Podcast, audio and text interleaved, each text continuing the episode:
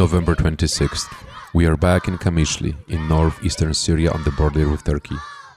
A group of children sings by a bonfire. Bijî Serok Apo, Bijî Sero Apo. It means long live the leader Apo, and it refers to Abdullah Öcalan, also known as Apo, a Kurdish leader who is one of the founding members of the militant Kurdistan Workers' Party, or PKK. They celebrate the 41st anniversary of the PKK, which was founded in November 27th in 1978. The Kurdistan Workers' Party, or PKK, is a Kurdish organization with Marxist Leninist roots formed in the late 1970s.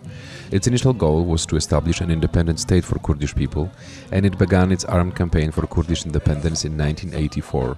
The Kurdish population have been concentrated over some parts of eastern Turkey, Iraq, Iran, Syria, and Armenia for centuries, but they never formed a state. The PKK is considered a terrorist organization by the Turkish government, the European Union, and the United States of America. Turkey views also the People's Protection Units or YPG in Syria as a terrorist organization because of their links to PKK and it wants to push back its members from the border. With this aim, seven weeks ago, on October 9, Turkey launched an offensive to create a 30 kilometer safe zone along the Syrian border. Today, despite the insecurity, people of different ages came to this neighborhood of Qamishli. A teenager takes a branch and drags it to the stake. Four children hold a heavy branch and throw it into the fire. Around the fire there are young people, boys and girls, mothers with babies and local reporters. Fire is a symbol of freedom for the Kurdish people. It gets dark and the young people dance animatedly.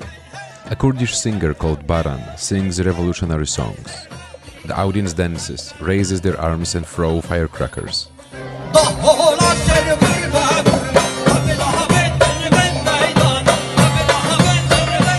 The lyrics tells about the strong sound of the war and calls everyone to this dance. It says that it is the revolution of history. We will never leave this dance. The musician plays on stage and the audience continue dancing.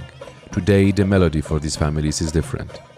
In another neighborhood of Qamishli, this evening, it was heard an intensive blast while warplanes overglided, according to the Syrian Observatory for Human Rights. And in different town of Tal Halaf, in the countryside of Ras Al Ain, at least 20 people were killed in a car bomb explosion.